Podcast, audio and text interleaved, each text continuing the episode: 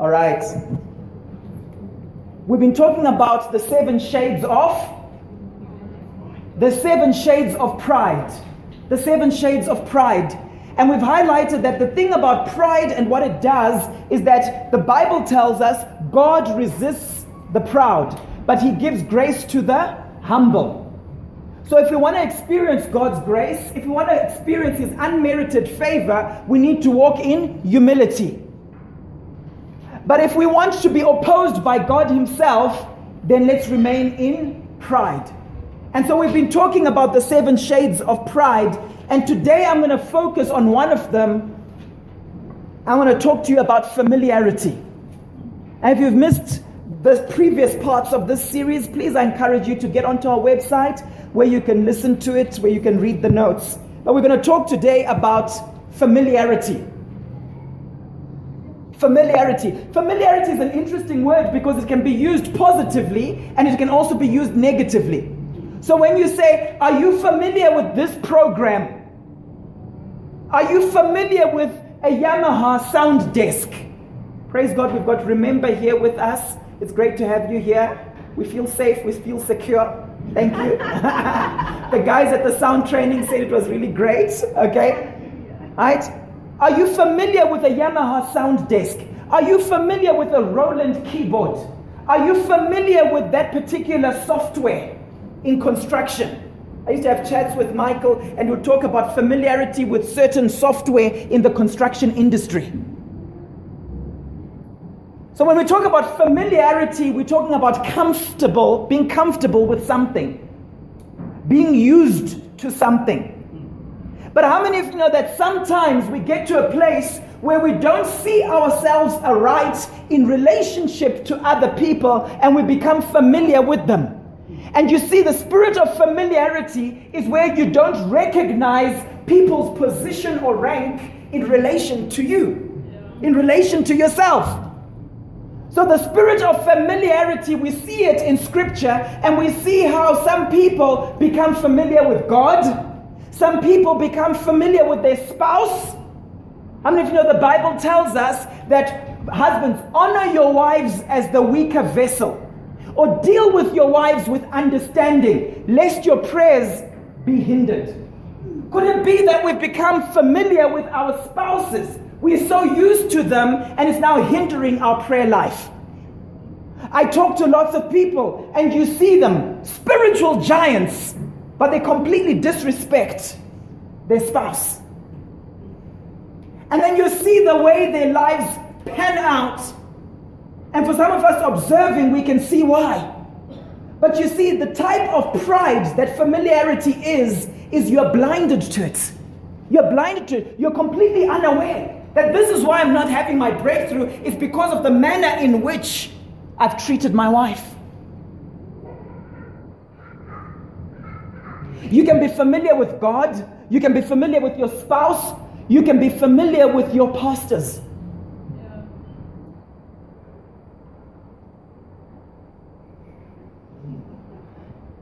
I didn't hear a big amen.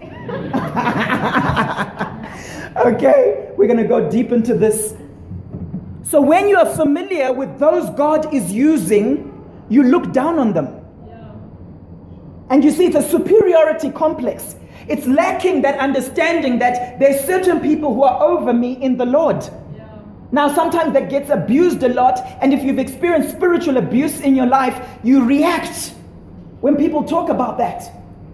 But when you go according to the Word of God, you begin to see that there's honor that you give certain people because of the different roles that they play in your life. And that's what we want to talk about today. You see, because it can rob you from God's blessing because it results in unbelief. It results in unbelief. Turn with me, please, in your Bibles to Matthew chapter 13, verses 56 to 58. Matthew chapter 13, verses 56 to 58.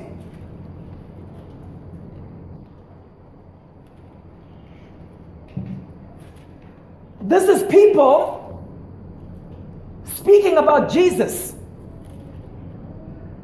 And his sisters, are they not all with us? Where then did this man get all these things? and they took offense at him. When you become familiar with someone God wants to use in your life, you end up offended by that person. And you're robbed of the blessing of God that could come into your life. And the root of the spirit of familiarity is pride. It's a pride that says, but this person is just like us. His sisters are here with us. So, how can it be that he's doing these wonderful works and then unbelief kicks in? How many of you know that all those great men of God that you see all over the world, they've got brothers, they've got sisters, they've got mothers, they've got children. They're someone's son, they're someone's daughter. They used to poop in their nappies and someone would wipe their bum. Come on now. So, why is it that when people who are local here in South Africa, here in your city, here in your church, why is it that we become familiar because we're like, but I know his cousin?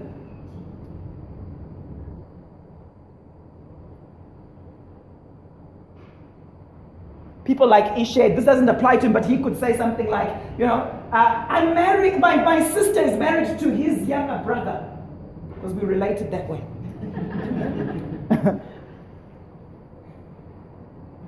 And his sisters, are they not all with us?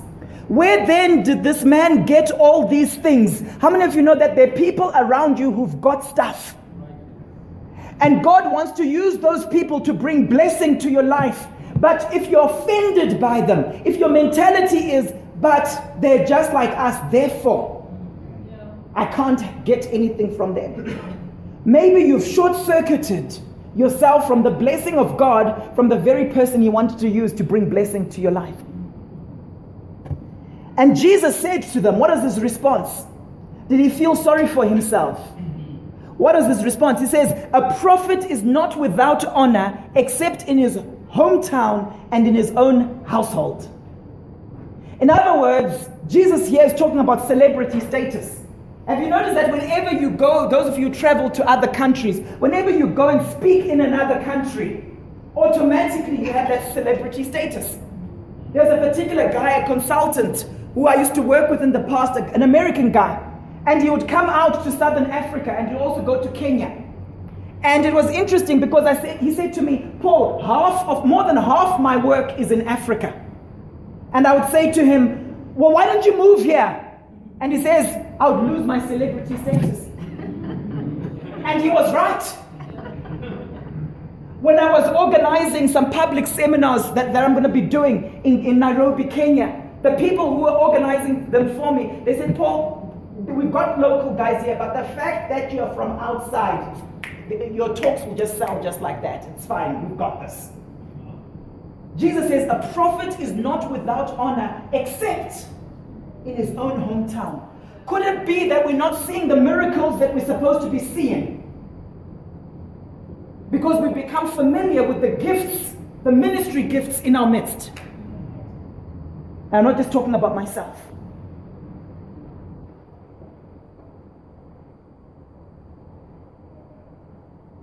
A particular man of God was saying, it seems to him, it seems that the further away from home that he is, the greater the miracles that take place. And he's used very powerfully, but he says, it seems like the further away I am, the greater the type of miracles that take place. How many of you know that when we, talk, when we talk about the glory of God in our midst, when we talk about the power of God being released in our midst, it's not dependent on one person, but there's a corporate anointing that releases the glory. There's certain things we've seen in this church that we've only seen during Ignite, where we have a time of extended worship. If you've studied how the glory of God works, how angels are activated, very often it's through the watch of the Lord when people are having extended times of worship and prayer, and that's why we do it. Yeah.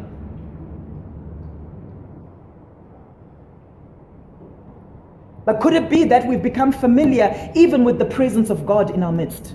Yeah. Many people come to our services and they say, Sure, the presence of God. On certain days when I um, we, we didn't have a band or it was a holiday or something like that, and we would sing just with videos. Remember some of those days? And I remember I'll be apologetic with some first time visitors saying, Oh, yeah, we didn't, you know, the band is off today and so on. And they said, That's it's not about the band. It's about the presence of God, and we felt the presence of God. Have we become familiar with the presence of God in our midst? Because that's what the spirit of pride does. The spirit of pride says, I don't really need it. I don't really need it. I, I can survive on my own. I remember years ago a particular evangelist, and I knew the point he was trying to make. It was a particular outreach somewhere in the Eastern Cape, and I remember sitting there, and he was trying to explain that people need to be strong spiritually. And he says, "You must be strong. You must, you must, you must be, you must be like the church by yourself as an individual. You must be strong." Theologically, it was flawed what he was saying. I knew the point he was trying to make. How many of you know we need each other? Sometimes we become familiar with our brothers and sisters in Christ that, ah, what can they do to help me? I can do this on my own. I'm a self made man. There's no self made man. There's no self made man. That's the spirit of pride speaking. Say, I don't need anyone. I remember one of my second or third cousins, I remember speaking to him once. He had been, it was back in about 1994, and I traveled down, I think, for university, came down from Zimbabwe to South Africa. And I remember meeting him in Joburg. I bumped into him or we met, and I said to him, because I'm quite a relational guy, I said, so, so who are your friends? I was intimidated by the size of Joburg. And I was like, Who are your friends here?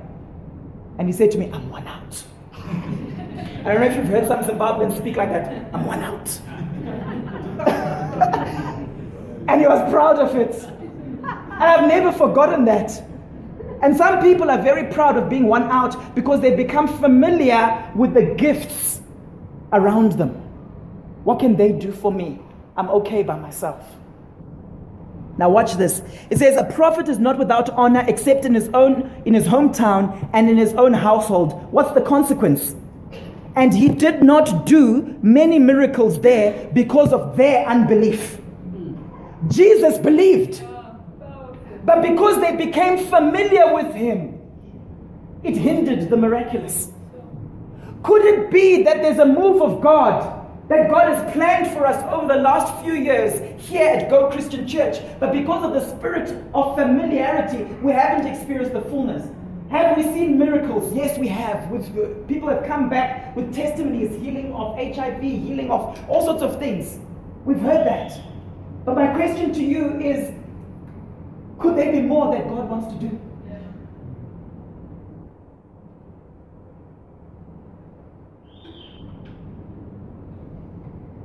For those who don't know, it was one person who actually came back with that testimony.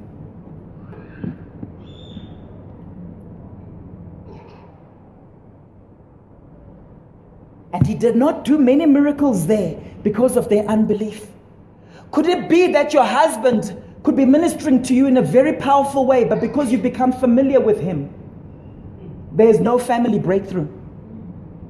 Could it be that your wife could be praying powerful prayers of agreement with you for breakthrough in your business, but because you've become familiar with her, there's no breakthrough?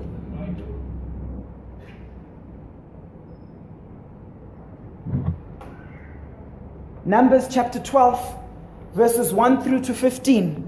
And this is a very interesting case we see in scripture that many of you would be familiar with of the spirit of familiar, familiarity. I'm addressing this very strongly. If you hear me being passionate, it's because I'm addressing a spirit. Lord showed me in a dream, two dreams I had last night that specifically spoke of the spirit of familiarity in this church. So let's not generalize. Let's not think Paul is just sharing a theory that, that for the world and so on. I'm talking about this church here, Go Christian Church. And then the Lord confirmed with two dreams, specifically talking about it, saying it's a demonic entity that the enemy has assigned to hinder the progress of this church.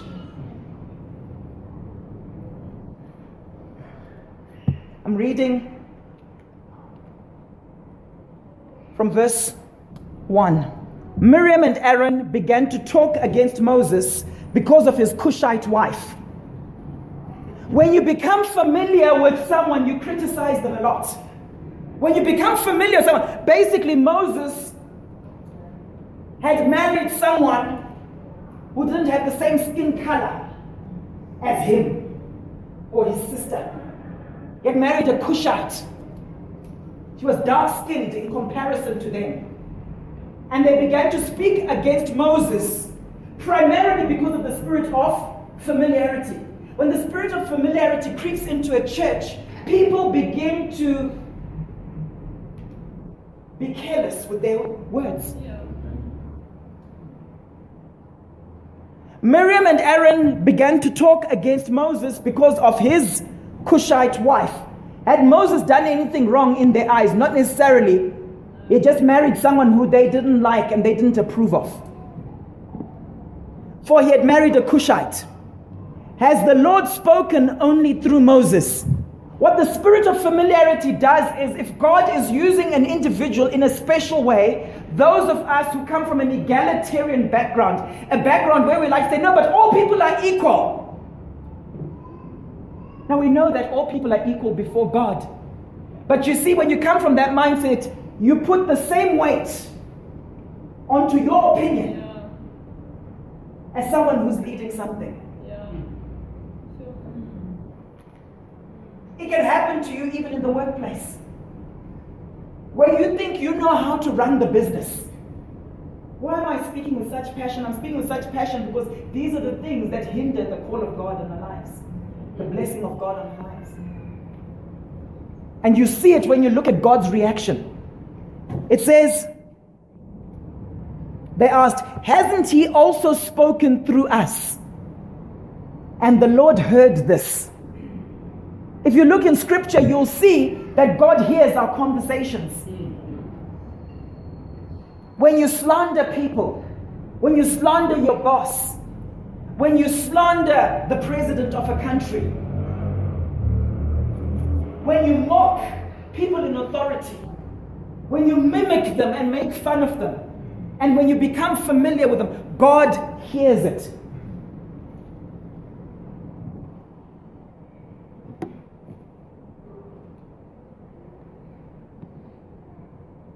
Me just say something as I share this. It's not like there's something that's just happened like yesterday or something, or, so don't get too nervous. But if the Holy Spirit convicts you, please repent. Amen? Amen. So I'm not angry about a specific thing. Or if I start thinking about cases and so on, of course things will come up. Amen. But I'm trying not to think that way. Just so you know. Hasn't he also spoken through us? And the Lord heard this. Now Moses was a very humble man. School of humility. Moses was a very humble man, more humble than anyone else on the face of the earth. How many of you that's very often if you're a humble person, people take advantage of it? When you're a down to earth person who says, like, oh, guys, it's cool, like, you're my top face, let's connect, people take advantage of it and sometimes become familiar with you. And the mistake a lot of people make is they stop being humble and they change their leadership style. And all of a sudden, they like distance themselves from people because they want the respect. If you're a leader, your job is to be humble. If you are working with someone and you're under their oversight, your job is to not be familiar with them.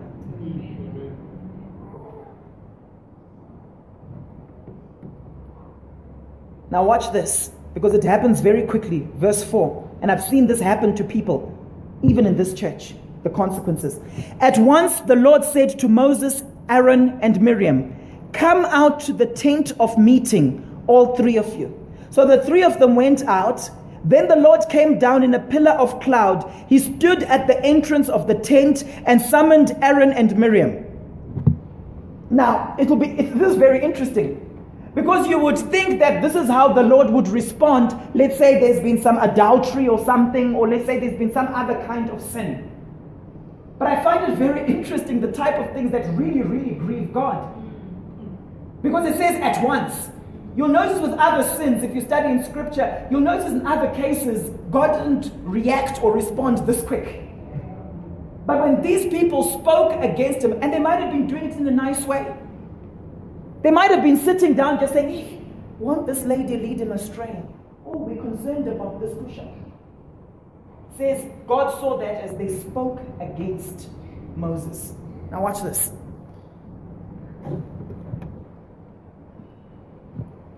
So the three of them went out. Then the Lord came down in a pillar of cloud. He stood at the entrance to the tent and summoned Aaron and Miriam. When the two of them stepped forward, he said, Listen to my words. When there is a prophet among you, I, the Lord, reveal myself to them in visions. How many of you have visions? I speak to them in dreams. How many of you have spiritual dreams? But this is not true of my servant Moses. How many of you know their levels? He is faithful in all my house. With him I speak face to face. God was basically saying there's rank in the spirit. Now, I've taught a lot on humility and servant leadership. So, for those of you coming the first time, we're not a church that emphasizes some people are on some kind of platform there and everyone else is a minion. So, when I share this, please take it in the right context. Amen? But you see, we can't go that other extreme where we start saying, oh, it's just, you know, like there's no leadership, you know, we just do whatever we like. Because it hinders the blessing on a church. So watch this. God distinguishes between all these prophets, etc., and Moses. Here's the principle there's a difference between the believer's authority and spiritual authority. When we talk about the believer's authority, do all believers have the authority to cast out devils? Yes. When we talk about spiritual authority, we're talking about apostolic jurisdiction that God gives certain people in a region. That's why Paul the Apostle says, I'm an apostle to you, but I'm not to those others. And I won't function beyond the sphere of authority that God has given me. The word in the Greek is the word metron. Some of you, God has given authority and influence in certain power centers. And it's important that you know what that is. Because when you step out of that, you find yourself going into other realms that you don't want to go into. And you wonder why aren't things happening? But how many of you know that God gives certain people in regions authority? We call it spiritual authority. That's why there's sometimes when people will just walk into a room and all of a sudden it's like demons are just doing all sorts of things, fleeing. They're afraid of certain people. Why? The person has been given authority in that particular region. Now I know there's some apostles who think that they've got authority globally everywhere and they're everyone's apostle, but that's not biblical. Now, watch what happens. He says, I speak to them in dreams, but this is not true of my servant Moses. He is faithful in all my house. How many of you know that the degree to which you are faithful very often is the degree to which God raises you up and rewards you and increases your spiritual authority in a region? We can teach on that on another occasion. With him I speak face to face, clearly and not in riddles. He sees the form of the Lord. Why then I love the way God deals with us. He asks us questions. Why then were you not afraid to speak against my servant Moses? I sometimes hear the way people speak of certain people. I hear the way they speak of their spouse. I hear the way they speak of their pastors. I hear the way they analyze and give feedback and so on, like they're the person's mentor. When I finish preaching, please, afterwards, if you are blessed by the message, say, Thank you, the message blessed me. Don't say, That was a good word, good stuff there. Because you're not my mentor. Simple as that. I didn't ask you to mentor me. I'm being serious.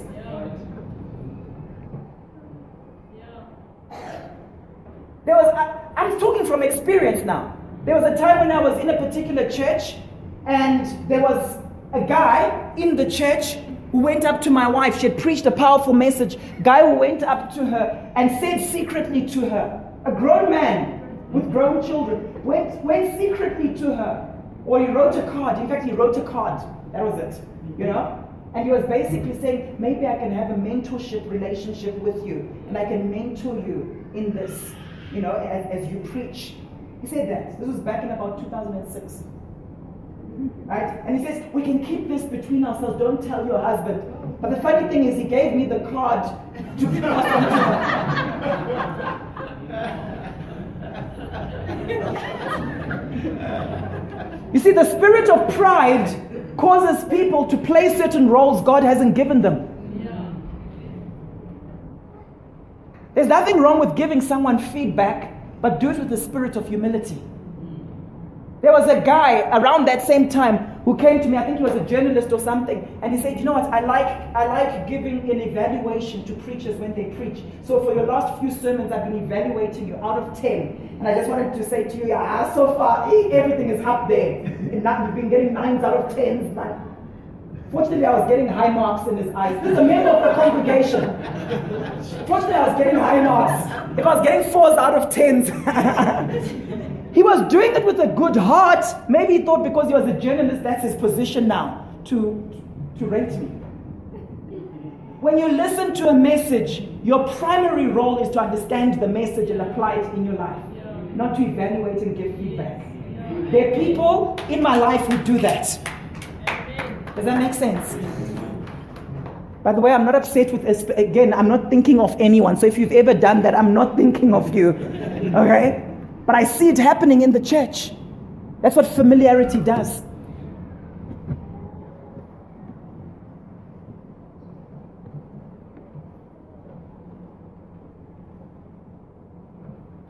But it's not true of my servant Moses. Now, watch this. The Lord says this concerning Moses, and He says, Why then were you not afraid to speak against my servant Moses? Verse 9 The anger of the Lord burned against them. Some people today say God doesn't get angry. The anger of the Lord burned against them. Why do people say God doesn't get angry? He was angry against them. No, God, God, God is not this God who gets angry with you the anger of the Lord burnt against them. Now, God doesn't get angry. You've just discounted the word of God. The anger of the Lord burnt against them. He doesn't sin in his anger, He's perfect. Anger is not a sinful emotion when it's channeled in the right direction. That's a whole nother teaching. Some of you came to that at Bible school, overcoming anger. The anger of the Lord burnt against them, and he left them. This is very interesting. He calls them in. His anger burns against them and he leaves them. Doesn't say a whole lot.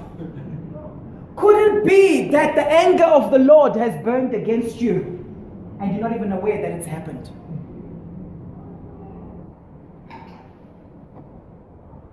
Now, watch this. It says, when the cloud lifted from above the tent. How many of you know that there's the cloud of God's glory? And how many of you know that God's glory can be a blessing to you or it can also bring destruction? That's why we have to be very careful as the level of glory increases in the church. Because the level of destruction of the bad stuff also increases. That's why sometimes when the move of God is so strong in a church setting and we're seeing miracles, we're seeing signs, we're seeing wonders, we also see a lot of horrible stuff happening in certain people's lives. And the Bible here says that, talking about the gl- glory cloud, it says, when the cloud lifted from above the tent, Miriam's skin was leprous. It became as white as snow. Aaron turned toward her and saw that she had a defiling skin disease. And he said to Moses, Please, my Lord, I ask you not to hold against us the sin we have so foolishly committed. So, who had the power to reverse the situation? Who had the power to reverse the situation? Moses did you see how very quickly, when people saw the consequence of what had taken place, all of a sudden, hey, Moses, we recognize that there are indeed levels. You've got to do something for us. I'm not, I'm not talking theory with you. I've been in situations, I remember years ago, where a particular couple had not, had not respected my leadership in a situation. And I would try and direct things in one way, and they would direct things in another way. And the husband ended up with something life threatening. And I remember sometimes it takes that for people to have a wake up call. And I remember being in a situation where the wife was just so anxious when that took place. She came into a prayer meeting, she began to wash our feet my wife and I apologizing, saying we have not seen you aright. Wonderful people, great people. And the healing happened. And the husband was fine. But the point I'm making is that This that we see here is not just an Old Testament thing. See, people like to choose. People like to choose this will put in the new covenant, this will put in the old covenant. It's not that, it's not that old covenant stuff. These are God's universal laws. You see, when you look at scripture, the law of reaping and sowing, sowing and reaping, it's not an old covenant law. The law of sowing and reaping is a universal law. Seed time and harvest will always be there. When Jesus said, with the same measure you judge others, you'll be judged. He didn't say, oh yeah, but now because I died on the cross for you and now I'm going to rise up, it won't apply anymore. And that's why it's important for us to understand what is new covenant and how does the new covenant operate in the life of the believer and what is old covenant, what has ended and what is still there. And I want to encourage you if you know that you've slandered, if you know that you've lied against leaders, and the reason I emphasize church leaders is because God has just chosen to use church leaders for things that are sacred. A lot of times we become familiar with the Word of God. If you know that you've been in those situations, repent as soon as possible. Repent before God as soon as possible.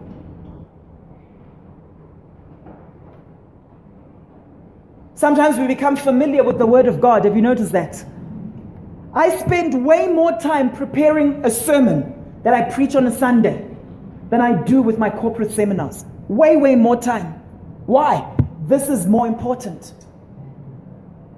And some people say, no, but it doesn't matter what you're teaching on. Let me tell you something. If I'm teaching on leadership, I can teach my opinion.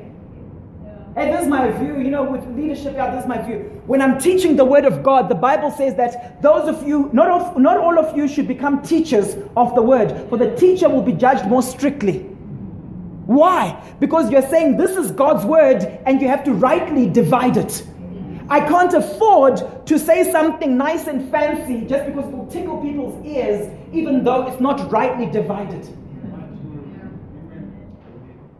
But what I've observed in the church is that people spend hours.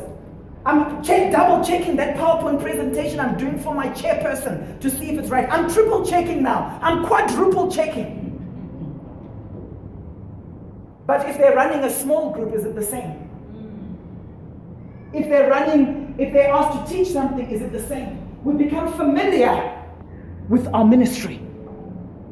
We become familiar with the Word of God. Someone is getting this this morning. She had a defiling skin disease, and he said to Moses, Please, my Lord, now he's calling him my Lord, I ask you not to hold against us the sin we have so foolishly committed. You see, very often the sins of the mouth, the sins of the tongue are done in foolishness because we enjoy the gossip. Now, what is so powerful is that Aaron and Miriam could join the dots. They could see that this leprosy is, a, is the result of how we had been slandering him. Could it be that there are many people today who can't join the dots? They're seeing things in their lives, but they can't connect it to the fact that I lied against my pastor. That's why this is happening in my life.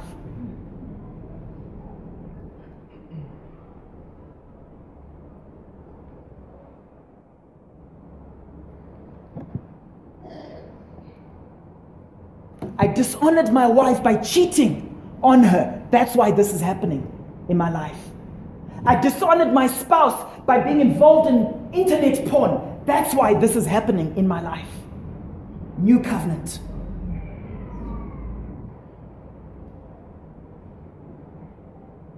If my eye lands on you, I, am not thinking of you.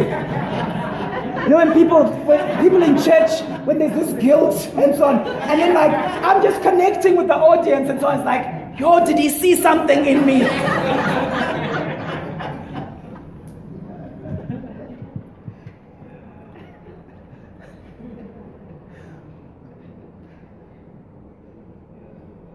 Now, watch what happened. Do not let her be like a stillborn infant coming from its mother's womb, with its flesh half eaten away. So Moses cried out to the Lord. Moses was a cool person, eh? Because he didn't have to do this. If you look at Moses, if you look at Abraham, the way they would intercede for cities, Moses cried out to the Lord, Please, God, heal her. Many times in my life, when people have been familiar toward me, I've prayed for, I've cried out for God's mercy because I, because I know the consequences. I've cried out for God's mercy. I said, Lord, please, they don't know what they're doing. Please forgive them. Many people who call themselves men of God won't cry out for God's mercies.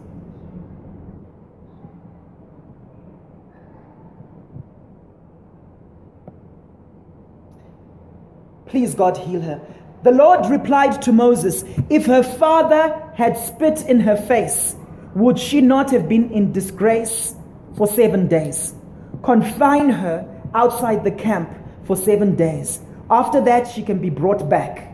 So Miriam was confined outside the camp for seven days, and the people did not, the people did not, they did not move on until she was brought back. Could it be that in the spirit there are people right now who've been confined and the rest of the church can't move on until the period of confinement is over? Could it be that because of familiarity and slander, we're hindering the progress that God has in store for us? My question to you is what is your familiarity causing you to say and do? First Peter chapter 3 verse 7 I read it earlier on I spoke to it. In the same way you husbands must give honor to your wives. The word honor speaks of to put weight on. That's what it means. To put weight on something. You see we like to emphasize wives submit to your husbands and that's true and wives should do that. But the bible also says you husbands must give honor to your wives how do we honor our wives? Go and read it in my book, Conversing. There's a whole chapter there called The Honor Conversation.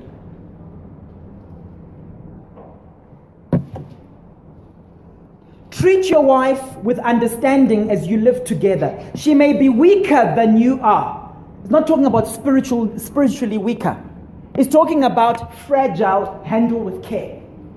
So, as men, very often we are gruff with our wives. We're not sensitive to them. We're not tender towards them. I see some women smiling. go there, Pastor, go there. and then when they come, I'm talking about, I'm talking from experience. I'll, raise, I'll be the first to raise my hand. Then when they come and they say, when you said this, it hurts me, and you weren't sensitive about this. And then we become defensive and we're like, I think you're being too sensitive. You know? Just, the Bible here is saying, you husbands, deal with your wives with understanding as the weaker vessel.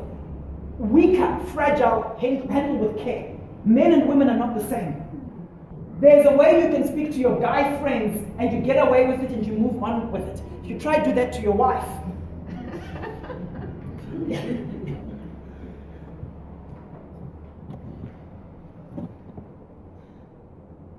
And then he says, she may be weaker than you are, but she's your equal partner in God's gift of new life. Treat her as you should, so your prayers will not be hindered. Is it possible to be a believer in Jesus and your prayers are hindered? Yes. Is it possible to be a believer in Jesus and some of your prayers are not answered? Yes. What causes it? One of the things that causes it is this. At some stage, we'll do a series where we'll teach more on prayer and we'll teach the things that hinder prayer because they are there. But one of them is dishonoring your spouse. I mean, if you know, it takes humility to honor another person. I want to share with you some signs of familiarity as I close. I'm going to list them, I'm going to go through them quickly. We're going to post them on the website, you'll see them there today. And I want to encourage you to go through them. And if you find that any of them applies to you, to repent of that. Because we want God's hand on our lives. We want to be used. That's why I'm preaching this message. We don't want anything to be hindered. I'm on the same page here. We don't want anything to hinder our walk with the Lord.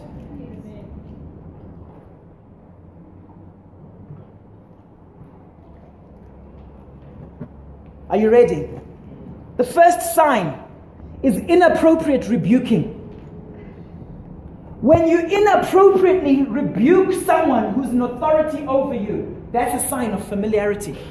The Bible tells us, and it's very important to understand this, where Paul says to Timothy, Do not rebuke an older man harshly, but appeal to him as you would a father. If I've got an issue with Loxley, I won't address it with Loxley in the same way as I would address it with my son.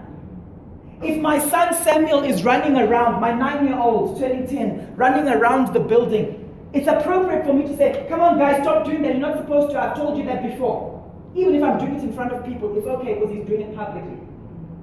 If Loxley is raising his voice or talking loudly in a particular context, and I say, Loxley, listen, just keep it down, sort yourself out, man. What, what's the problem? I've said this before.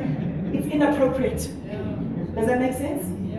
When you're dealing with someone who's older, an older person, there's a manner in which you appeal to them as you would a father, even if you're their pastor. I didn't say you ignore the issue, you still address it. Paul was saying to Timothy, don't let people look down on you because of your youthful nature. Yeah.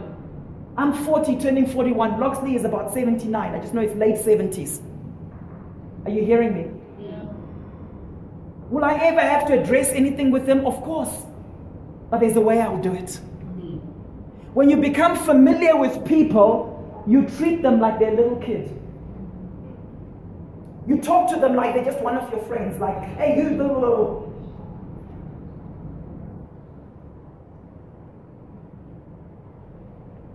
First Timothy 5 verse 1 Never speak harshly in the NLT never speak harshly to an older man but appeal to him respectfully as you would your own father.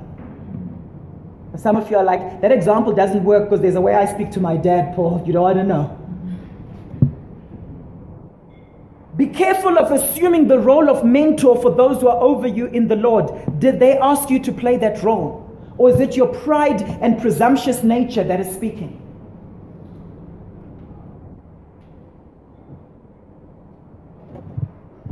Second sign of familiarity refusal to follow instructions.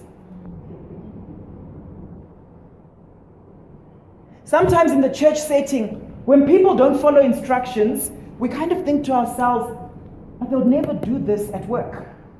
So why is it that they drop everything when it's their boss at work? But when it comes to pastors in the church, saying this is the direction we're moving. We've already debated it as a leadership team. The time of debate has already happened. Now we're saying to the congregation, let's advance. Let's go. This is wartime now. And you see some people dragging their feet. And some people don't say to you, no, I disagree. It is important when you have an issue to be able to talk about it, to say, you know what, I see this this way. Or can you give me clarity on this because I don't fully understand? There's always room for that. The thing is, some people don't do that. What they do is they resist passive aggression. Yeah. They'll say yes to you on the outside, but inside they're sitting down. That's wrong. That's familiarity.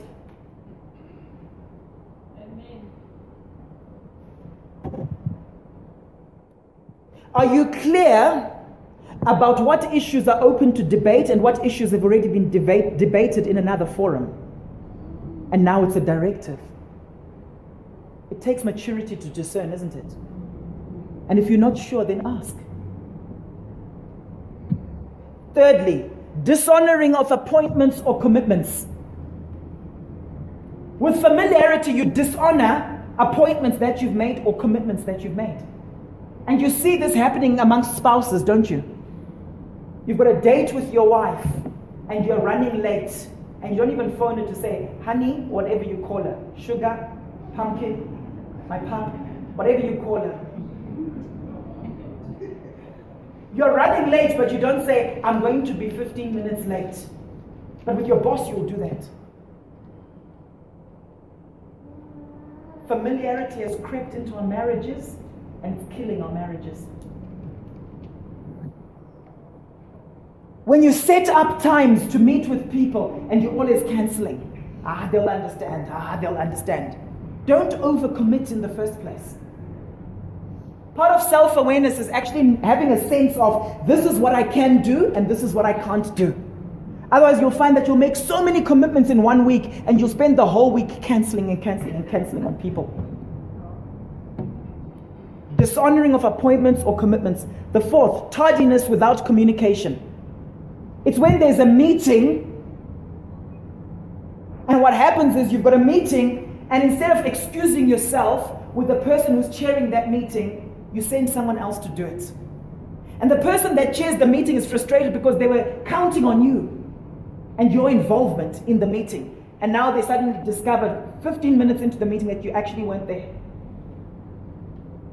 Are you hearing me today? Fourth, fifth, no longer seeking the person's wisdom or giftedness. You're doing business ventures, but you don't speak to your spouse about it.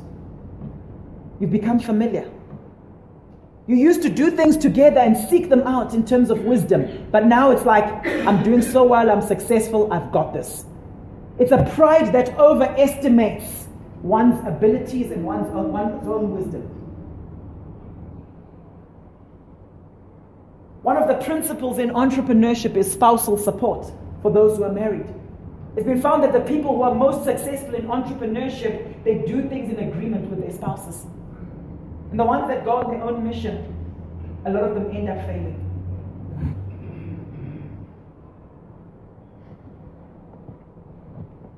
Are there people that you need to seek out their wisdom and their giftedness? What am I talking about? How many of you know that if you receive a prophet as a prophet, you receive a prophet's reward?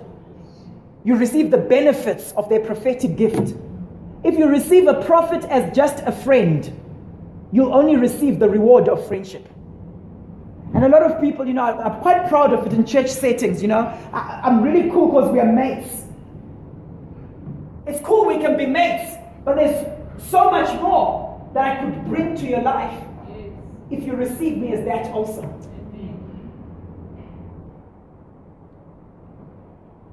How many of you know that there are many friends you can have out there, but how many apostles do you know? How many prophets do you know? Trace is a prophet. She functions the ministry gift of prophet. There are all sorts of things she sees in the spirit that I, I disallow her from sharing in the church. Because it'll freak people out. People won't know what to do with it. I recognize that mantle that when I relate to her, I relate as a husband, but I also acknowledge that she's a prophet. If I receive her only as a wife, I'll receive only the reward of a wife.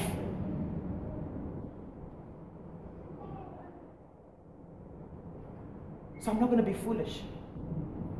Amen?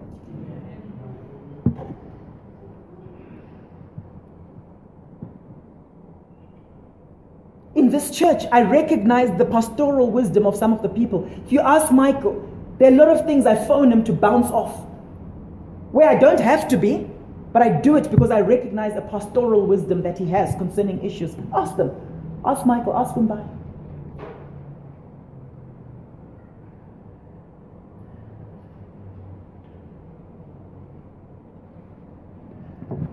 Number six, a fixed view of a person. That's why people said, Can anything good come from Nazareth? How many of you know that if you've got a fixed view of a person, you won't be able to receive from them? If your view is, I remember this guy when they were a teenager. I remember Lena when she was in second year university, when we were ministering on a university campus, and you box them, and you forget that we've now moved on. It's 10 years later. The same Lena who was there in second year university is not the same Lena today. When you've got a fixed view of someone, you will limit yourself in how you use them and what you get from them. How many of you know that you've got people in your family right now, even children? It's not the same 15 year old you had 50, 20 years ago. They've grown up and they can be a blessing to you. A fixed view. We place the person into a box with regards to their abilities. Oh, we knew him as a child. He can't do that. One of the things, we had a family reunion. Um, we were down in Port Elizabeth and I had family from all over the world people from the UK, people who are based in South Sudan, people who've been all over. We're all there together. And I spoke and I said to them, What is it that the world is celebrating in you? that your family is not a beneficiary of? What is it that the world is celebrating in you that your family is not a beneficiary of. And that often happens when there's familiarity. You see, you might be in a situation where you're a financial advisor and people are paying you thousands of rands, millions of rands because of your skill. But when was the last time a friend of yours or your siblings came and asked for advice concerning money matters? Familiarity does that, doesn't it?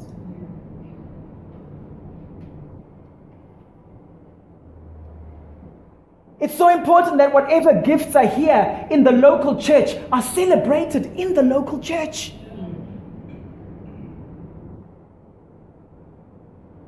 Where I need help for certain things, some of the best people are here in the church.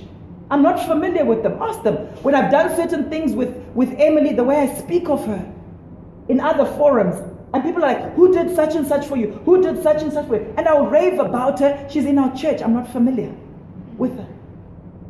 Amen?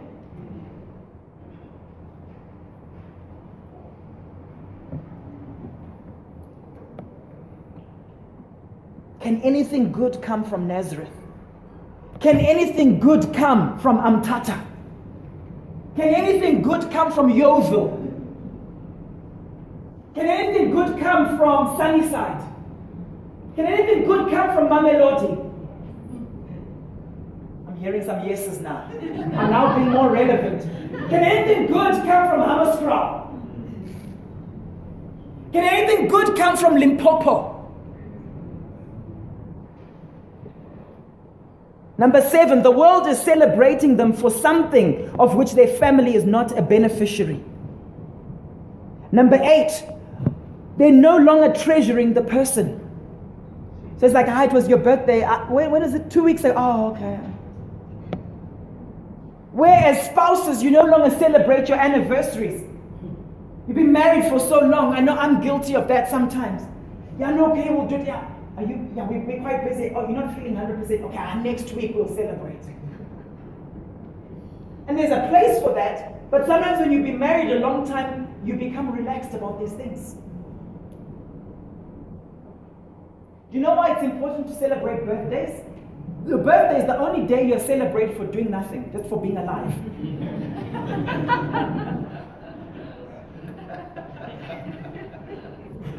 Amen? When you celebrate someone's birthday, you're reinforcing self acceptance, that we accept you as you are. The Bible says, give double honor to those who are over you in the Lord, especially those who do the work of teaching and preaching. One of the reasons in a, in a service like this, we like to celebrate the birthdays of the SLT in particular, is to honor them for the role they play in our lives. The work we do, we do as volunteers. No one gets an income from this. You understand that, right? And that's a little way of just celebrating. So if your, de- your birthday falls on the same day as one of the people who are in your pastoral oversight, don't be like, how come their birthday is being celebrated and not mine? You've become familiar. Oh, but my child has also got a birthday on that day. Why aren't they mentioning them? There are different areas where we celebrate different things. That's why we say be involved in a small group, be involved in mi- areas of ministry where people know when your birthday is and you'll be celebrating in different places. But in the context of the church, imagine when we're a few thousand strong. What do we do? All those who were born in August, August babies, everyone stand up.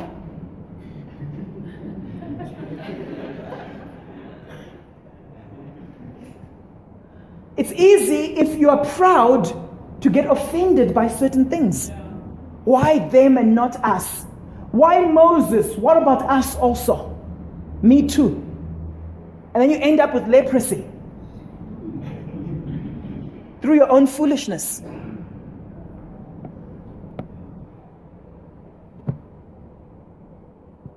Number nine, they're no longer worth your time. They're no longer worth your time. You can unpack that yourself. Number 10, taking the person for granted. Ah, they'll always be there doing what they're doing for me, and I'm entitled to it. That's their job as pastors. That's her job as my wife. Not saying thank you when she serves you that dinner. Ask my wife how many times I thank her in the course of a meal, before the meal, while she's preparing it. Last night, when she wasn't feeling well, I said to her, My love, I really appreciate what you're doing, even though you're not feeling well. You'll still do a far better job preparing supper than I would, even when she's sick. Okay? I know some of you are thinking, Why didn't you just make the meal, Paul? During, while I'm eating, this is really, really nice. Thank you so much. When I'm finished eating, thank you so much again. Then I feed the dogs. Not with leftovers that I would have left over. No. It's like that's my role now. Just started to happen. We didn't really discuss it. I just started doing it more and more. we take each other for granted, don't we? How many of you, when someone has preached a message, text them and say, That really spoke to my life? What I found interesting in this church, have you noticed that very often the cleverer that someone is, the more prideful they are? But in this church, I found it to be the opposite. Some of the most humble people I know in my life are the cleverest. People like Lysias. Where's Lysias?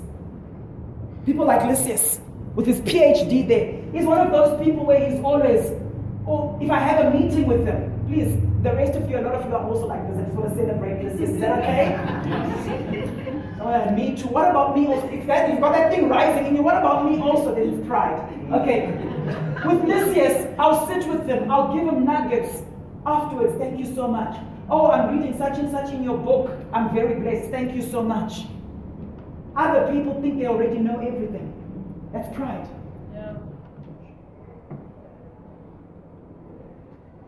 We take each other for granted. Ah, they'll always be there.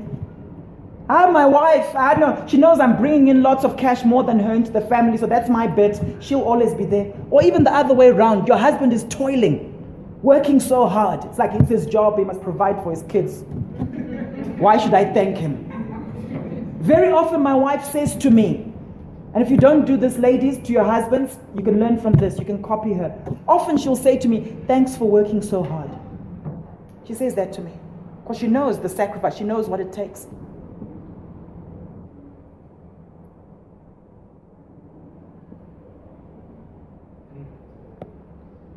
Number 11, not communicating appreciation. They're just doing their job. I don't need to thank them. Number 12, no longer showing affection. No hugs and kiss or kisses to greet or to say goodbye. Like you just arrive at home, you carry on with your own thing, she carries on with her own thing. Children just go to school. Don't say goodbye to their dad if the dad is still at home. If that's happening in your family, make sure you uproot the spirit of familiarity. That's what it does. People just go off on own direction. That habit of people going to bed at night, I don't understand it. I've seen it happening from time to time with some people. They don't say good night to people. You're like, where's that person? Gone. I know some men do this. What I discovered is some men do this when the families are entertaining. You know, some guys have confessed this to me, not in the church, but they're probably examples in the church, where the wife will say, My husband is tactic. If he wants to go to bed, he won't actually tell me, and I'm there entertaining and so on. He'll just say, Oh, I'm getting cold, let me go and get a jersey. and then you don't see him. oh no, I'm going to put the kids down. Two hours later, where's the dude?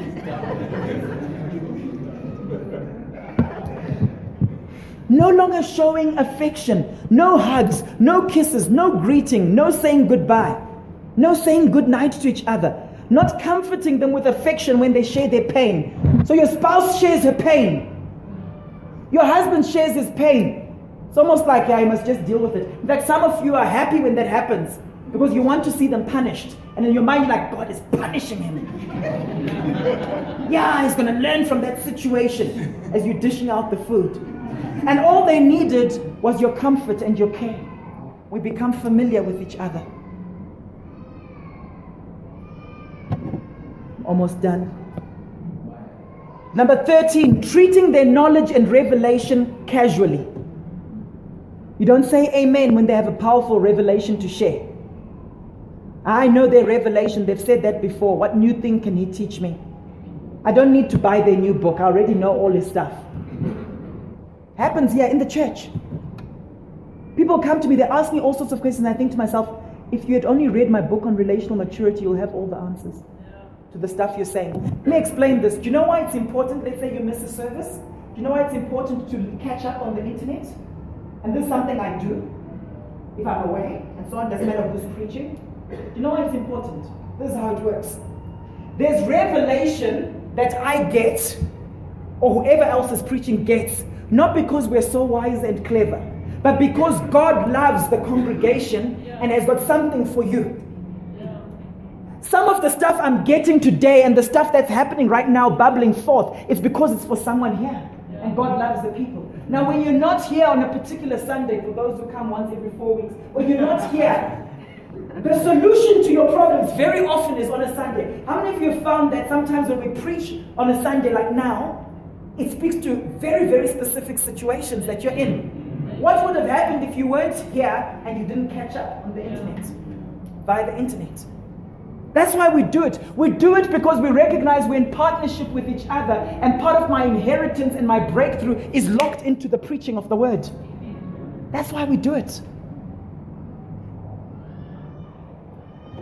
Now, we treat their knowledge and revelation casually.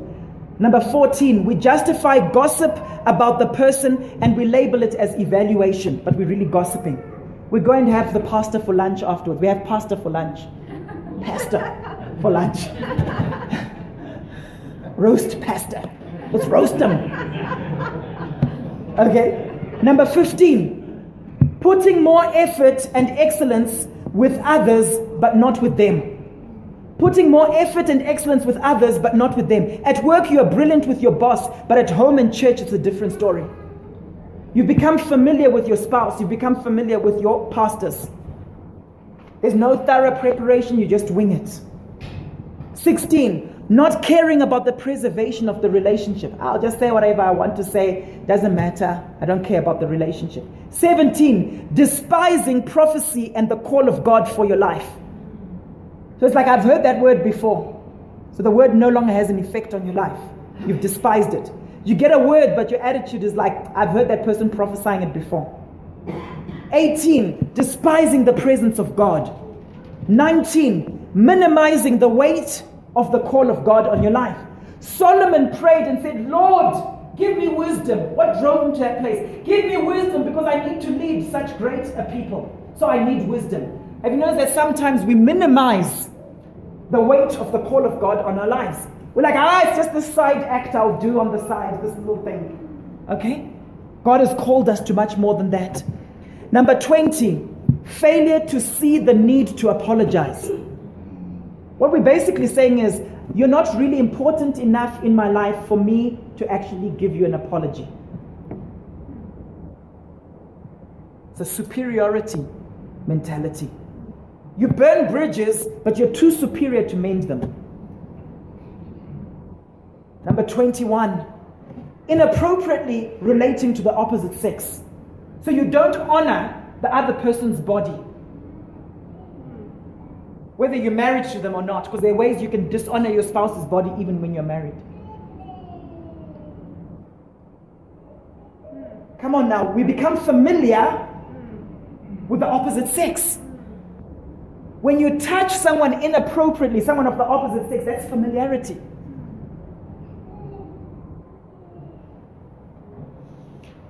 Coarse jesting, it's linked to this.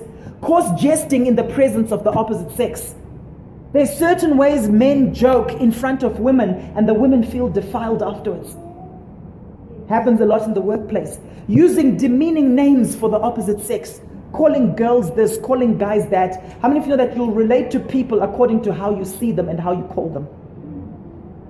And often this actually accentuates a culture of sexual violence in a country like this. And then finally, number 22, bad manners. When you're familiar with people, you have bad manners around them. Things that you wouldn't do if a visitor is there, you end up, you do. Intentional farting or burping in front of family members. You've become familiar. You've become familiar with each other. Your posture when you sit. There's a way you can sit when you're at home, but when you visit other people, you can't sit like that. Otherwise, it's familiarity. Cell phone etiquette during meetings. Where you're in a meeting, whether it's a church meeting or a business meeting, and you have someone always just picking up their phone, they, don't, they no longer even apologize for the fact that, oh, I've got this incoming call. The etiquette when you're in a meeting is you switch off your phone, unless you're a doctor where your phone always has to be on and you're on call, right?